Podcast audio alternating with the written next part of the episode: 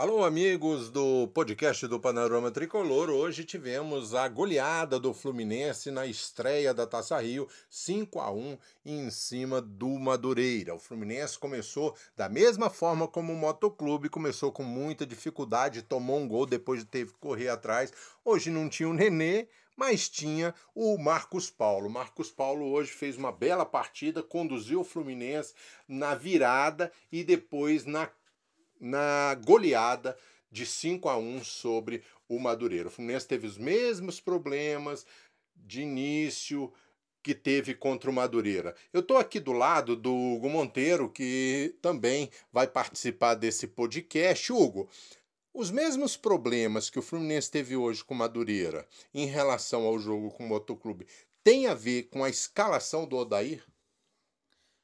Eu não sei se direta, acho que sim, diretamente na, na, na escalação, mas eu, eu, não, eu vejo assim uma desatenção, uma, uma falta de entrar desde o começo com ímpeto de vitória. Acho que o Odair tem muito essa preocupação com a defesa, mas você tem que, quando você vai jogar, principalmente com um time de menor poderio, você tem que pensar primeiro, desde o primeiro minuto, em massacrar o adversário, como o Fluminense fez no segundo tempo. Não precisava estar tá com, eh, com, a, com a derrota engatilhada ali no jogo do Motoclube. Esperou tomar 2 a 0 com, construindo uma, sendo construída uma derrota para é, mudar a atitude, mudar o seu comportamento. Hoje tomou um gol logo no começo de novo Aí demorou, demorou, demorou para depois, basicamente no depois dos 40 minutos do primeiro tempo, para construir sua vitória e depois goleada. Então, assim, eu acho que tem relação com a escalação, mas eu acho que é muito mais de atitude do que de propriamente as peças. Porque as peças, assim, por mais que se escalhe mal, não é admissível que o Fluminense, com as peças que tem, mesmo não sendo as melhores disponíveis, que passe sufoco contra o Motoclube, como contra o Madureiro. Eu acho que tem relação mais com atitude do que com escalação. O Maurício Gouveia também vai participar deste podcast. Vamos ouvir o panorama dele sobre essa goleada e aí depois a gente volta para fazer outros comentários. Alô, rapaziada do Panorama Tricolor. Olá, Mauro Jacome, todo mundo. Grande vitória do Fluminense, 5 a 1 em cima do Madureira. Maracanã, reinício da, do Campeonato Carioca, agora segundo turno Taça Rio. E o Fluminense precisando mostrar uma aquilo que ficou faltando nesses jogos mais recentes, né? Uma organização tática que foi que o que mais preocupou os torcedores tricolores, principalmente no jogo da Sul-Americana, né? O jogo de volta em que a gente viu realmente um time muito empenhado, não foi falta de luta, mas um time assim, absolutamente desorganizado para tentar enfrentar aquele jogo que nós já sabíamos de antemão que iríamos encontrar lá no Chile. E no jogo contra o Motoclube também mostramos uma série de fragilidades, de organização mesmo do time no, no jogo contra o Motoclube é, aquele segundo gol que nós tomamos, né, de, que não foi nem uma jogada de contra-ataque, que mostrou toda a forma como estamos expostos aos adversários e, uma, e, principalmente um adversário fraquíssimo como era o Motoclube naquele jogo. Então o Odair veio realmente com uma pressão muito grande para esse jogo com o Madureira para mostrar alguma coisa diferente. Ele realmente fez, fez algumas mudanças, algumas forçadas por conta da, de, de, um desconforto do Ganso antes dessa partida, o Nenê poupado, que eu acho justo, né? até pela, pela idade do Nenê. Ele, ele é um jogador que está num momento muito bom, então ele tem que ser preservado sim para jogos mais importantes. E acabou que ele, ele fez uma série de modificações, né? o Igor Julião na lateral direita, o Hudson voltando ao meio de campo, o Iago começando jogando também e mudou um pouco a, a, essa, a formação ofensiva do Fluminense, deixando só o Evanilson praticamente na frente com o Marcos Paulo e o Wellington Silva flutuando. Eu até comentava aqui no início do jogo que eu não estava entendendo o posicionamento do, do Wellington Silva, que estava jogando muito recuado e fazendo e volta, caindo um pouco pela esquerda e fazendo às vezes de um meia. Né? E, e, acabei entendendo um pouco isso porque o Iago não tem essas características de fazer criação de jogadas. Então acabou que, no meu entendimento, o Wellington Silva acabou sendo esse, esse jogador é, responsável pela criatividade do meio de campo. Achei o, o Hudson, que é um jogador que tem que ficar nesse time, não tem dúvida, ele é muito superior ao Henrique. É, mas achei ele, ele no, no, primeiro tempo principalmente muito acanhado. Errou algumas bolas bobas, não sei se por falta de ritmo de jogo, ficava muito tempo sem jogar. E, mas achei que ele que ele estava jogando muito atrás. No segundo tempo achei o Hudson melhor quando ele, quando ele avançou, quando ele, ele, ele chegou na frente, até fazendo o quinto gol, numa jogada de penetração que ele não tinha feito no jogo inteiro até então. Mas voltando então ao início da partida, o Fluminense começou né, é, ainda com essa, com essa maneira um pouco confusa, e, mas jogando no campo de ataque do Madureira, jogando dentro da área do Madureira, tentando os jogadores realmente é, é, pressionando a equipe do Madureira sem encontrar o melhor caminho. O Wellington Silva fazendo às vezes de, de quem recebe aquela bola para tentar é, criar a jogada ofensiva, ainda que não seja a dele, mas ele no meio desses jogadores ofensivos é o que mais me parece é, é, apresentar essa característica. Eu acreditava que o Marcos Paulo pudesse fazer esse papel um pouco, mas já vi que não, não é muito a dele também.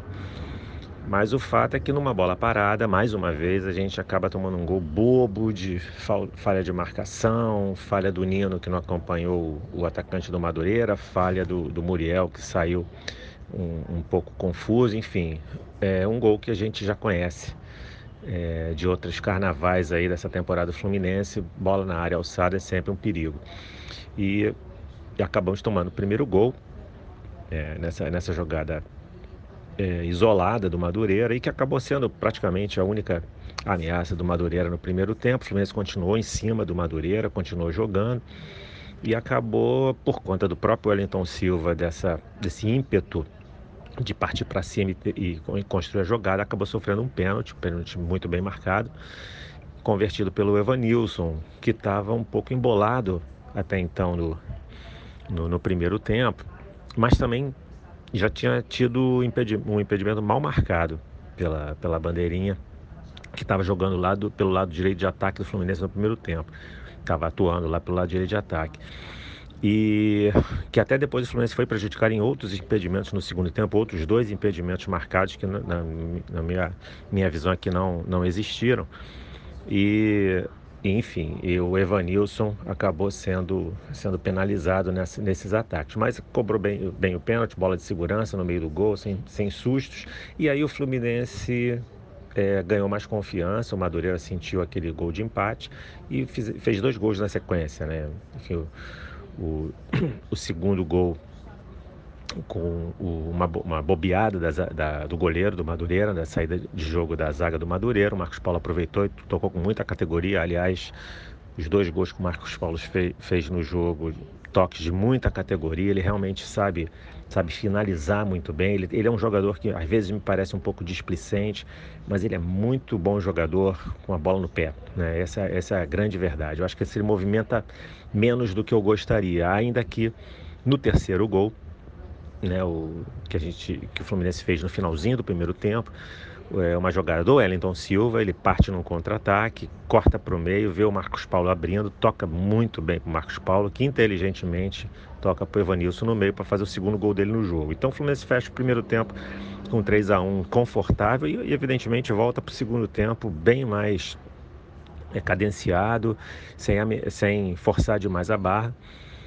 O, com cerca de 10, 15 minutos entra o Miguelzinho, que é o que eu acho que o Odair tem que botar esse rapaz para jogar sempre que puder. Eu acho que jogar a pressão dele de ser o meia de criação do Fluminense é muita coisa, mas, mas não tenha dúvida que ele tem que jogar. Quando ele entrou, a, a coisa muda de figura, muda o, o, o, jeito de jogar do Wellington Silva, ele passa a, a, ser o responsável pela criação das jogadas e já no primeiro toque que ele deu na bola, ele já meteu uma bola na esquerda, deixando, deixando o jogador do Fluminense na, na cara na cara do gol. Então é um jogador realmente diferenciado, ele começou a fazer a criar várias situações de gol para o Fluminense. Fernando Pacheco depois entrou no lugar do Wellington Silva e o time foi, enfim, apresentando mais algumas mais algumas coisas, até que numa outra saída de bola errada do, da, da, zaga do Madureira, o Marcos Paulo, depois a gente viu na jogada, fazendo falta no jogador, né? Acabando dando uma pisada no, no, no zagueiro do Madureira. Ele, ele entra sozinho toca com muita categoria para fazer o quarto gol do Fluminense. E o Fluminense continua apertando, perdendo mais alguns gols. A do Madureira não ofereceu mais perigo à nossa, à nossa defesa. E no finalzinho, o Miguel, numa outra ótima jogada dele, deixou o, o Hudson uma penetração na cara do gol que tocou com muita categoria, muita categoria. Nosso amigo aqui até do Panorama Tricolor, o Aloysio, falava, comentava que o Henrique não, não daria um toque de tanta categoria para finalizar uma bola como essa. E é verdade, o Hudson tem que jogar e ele tem que ser posicionado mais à frente, para ele poder ser o homem que chega. No primeiro tempo, quem estava chegando era o Yuri, praticamente o jogo, inteiro, o jogo inteiro, e o Hudson jogando como primeiro volante. Eu não entendia muito isso. E eu acho o seguinte, eu entendi a questão do, do Wellington Silva como fazendo aquele papel de meia, mas definitivamente não é para a gente estruturar um time com o Wellington Silva cumprindo esse papel. Eu acho que o Wellington Silva é o jogador para cair dos lados, como jogou contra o Botafogo e como foi mortal contra o Botafogo, né? É, ele fazendo aquelas jogadas pela, pelas pontas, com o mesmo ímpeto de drible que ele tem. Enfim, é, panorama rápido aí do, do que foi o jogo, acho que o Fluminense impôs, que é o mais importante e o Odair mostrou que ele tem algumas peças que ele pode reestruturar esse Fluminense. Não, o Odair está sob pressão para tentar dar uma cara tática a esse time. Não acho que a gente tem que pressionar para que ele saia, não é isso, mas é pressionar para que ele bote para jogar quem realmente tem que jogar. Acho que que está claro que, por exemplo, o Hudson tem que jogar nesse time. O Gilberto não jogou hoje, provavelmente para ser poupado, mas também a gente tem um grande problema que a sombra dele, o, o Julião, é um jogador muito limitado, muito restrito tecnicamente. Enfim, a gente não pode esperar muito do Igor, a gente teria que ter realmente um lateral. E a gente teria que ter o meia, né? meia que, que deveria ser o Ganso.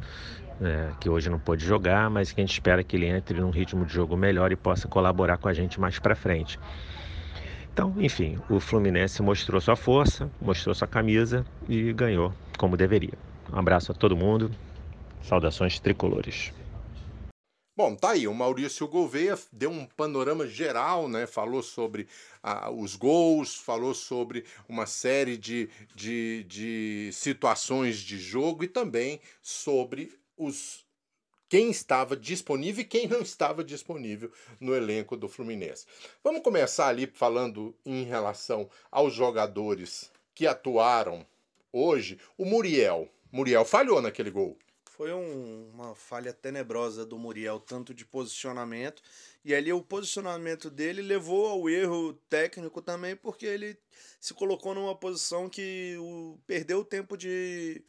de. De reação. De reação, exatamente. Ele se posicionou afastado da linha do gol, mas ao mesmo tempo próximo do, do jogador que fez a sombra. Então, a partir de na hora que teve a sombra, ele não teve o tempo de reação para fazer a defesa. E o Muriel, ele vem, vinha muito bem ano passado, sofreu a lesão. E no que ele sofreu a lesão, o Marcos Felipe fez ótimas partidas até o começo desse ano, quando ele voltou. Então, e desde que ele voltou, ele vem mal. Então começa a gerar essa, esse mosquitinho na, no, no, ouvido do, do, do Odair. Será que... Literalmente, né? Porque tem um mosquitinho aqui no estúdio perturbando a gente. Exatamente. Foi, foi, foi essa a ideia. Deu... Aqui que é o mosquitinho. Saiu do tá Odair certo, Deixou o gancho para você. Aí, assim, o, o Marcos Felipe não teve uma falha. Claro, todo mundo sabia que a hora que o Muriel tivesse disponível, ele voltaria mas ninguém esperava que ele voltaria tão mal como ele vem, falhando reiteradamente jogo após jogo. É, o miolo de zaga, Digão e Nino, falharam no gol. Nino não pode ficar naquele posicionamento. Nino é o cara que vai marcar a bola e os outros marcam os jogadores, porque ele é um cara alto, como faz o Matheus Ferraz, né? Matheus Ferraz, quando a bola vem em direção ao gol, geralmente passa por ele. Por quê? Porque ele se posiciona bem. Porque ele vai ficar na região de maior probabilidade né, de onde a bola deve passar. O Nino não faz isso, ele tem tamanho para fazer isso. É, na hora de se posicionar, ele tem que se. Como ele é o mais alto, os outros marcam os jogadores e ele fica na direção onde a bola vai se vai cair. Então, e ali ele tem que estar pronto para cortar. O Nino falhou no lance e depois ainda deu o azar na hora que o Muriel corta, bate no pé dele e entra.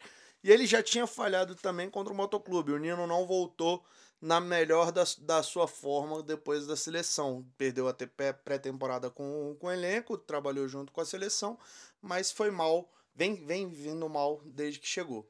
Outra questão, Hugo, é o posicionamento do Iago, que começou num primeiro momento, como falou o Maurício, né?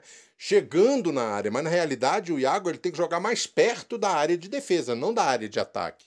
É, o Iago é um jogador que, que faz muito bem a construção da jogada. Então ele. O, a posição dele não é no, de camisa 10, camisa é, de ponta direita, como muitas vezes ele se colocou para ocupar um, um, buraco. Ele é um jogador para vir lá de trás construindo a jogada, buscar a bola no, no pé do zagueiro e levar ali até o meio de campo, que hoje não tinha, mas devia ter. A escalação foi ruim sem um meia. E aí ele ficou sem função. A partir do momento em que, que ele foi recuado para jogar na construção das jogadas, a bola saía com muito mais clareza, sem precisar de, de lançamentos longos. Ganso, Hudson, Nenê e Marcos Paulo. É um bom quadrado. É um bom quadrado, mas não é, não seria a minha escalação ideal. Eu acho que não Ganso e Nenê no mesmo time não, não, não encaixam muito bem, não. Não, mas na realidade eu nem estou falando como um time titular, mas são quatro jogadores que poderiam é, suprir essa parte de criação, coisa que teve dificuldade hoje. Ah, sim. Aí, dessa forma, colocando, sim, é, são opções. O Odair ganha. Quem tem a ganhar com isso é ele, que tem opções para ter variações com Ganso e Nenê de meia, Hudson, Iago, vindo mais de trás, Marcos Paulo trabalhando muito na construção das jogadas. Tem o Michel Araújo, que tem uma expectativa boa em cima dele, mas ele hoje também estava indisponível mas, e o próprio Miguel. Então, opções tem para fazer essa construção de jogada. Eu acho que o Odair precisa saber explorar melhor esse, essas suas opções. Tá certo, tá aí. Panorama sobre o jogo Fluminense e Madureira, 5 a 1 para o Fluminense. Expectativa de que o Fluminense melhore e consiga nas próximas partidas fluir melhor o jogo, não precisar fazer a torcida sofrer sempre saindo atrás do placar. Lembrando que se o Fluminense ganhar todos os jogos do retorno, se ele fizer a melhor campanha do retorno, ele está com grande chance de ir para a final, né? Exato, a não ser que tenha um time é, que não seja o Fluminense campeão do retorno da Taça Rio, né?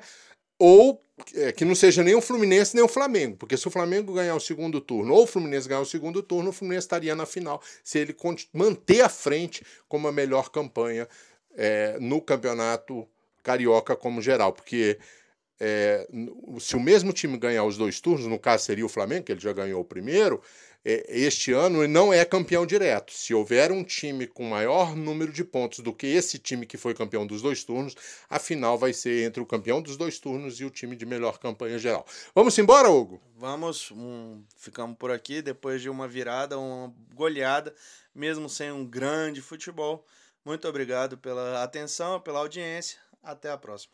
Valeu a galera que acompanha o podcast do Panorama Tricolor. Depois a gente volta mais futebol do Fluminense. Um abraço para todo mundo.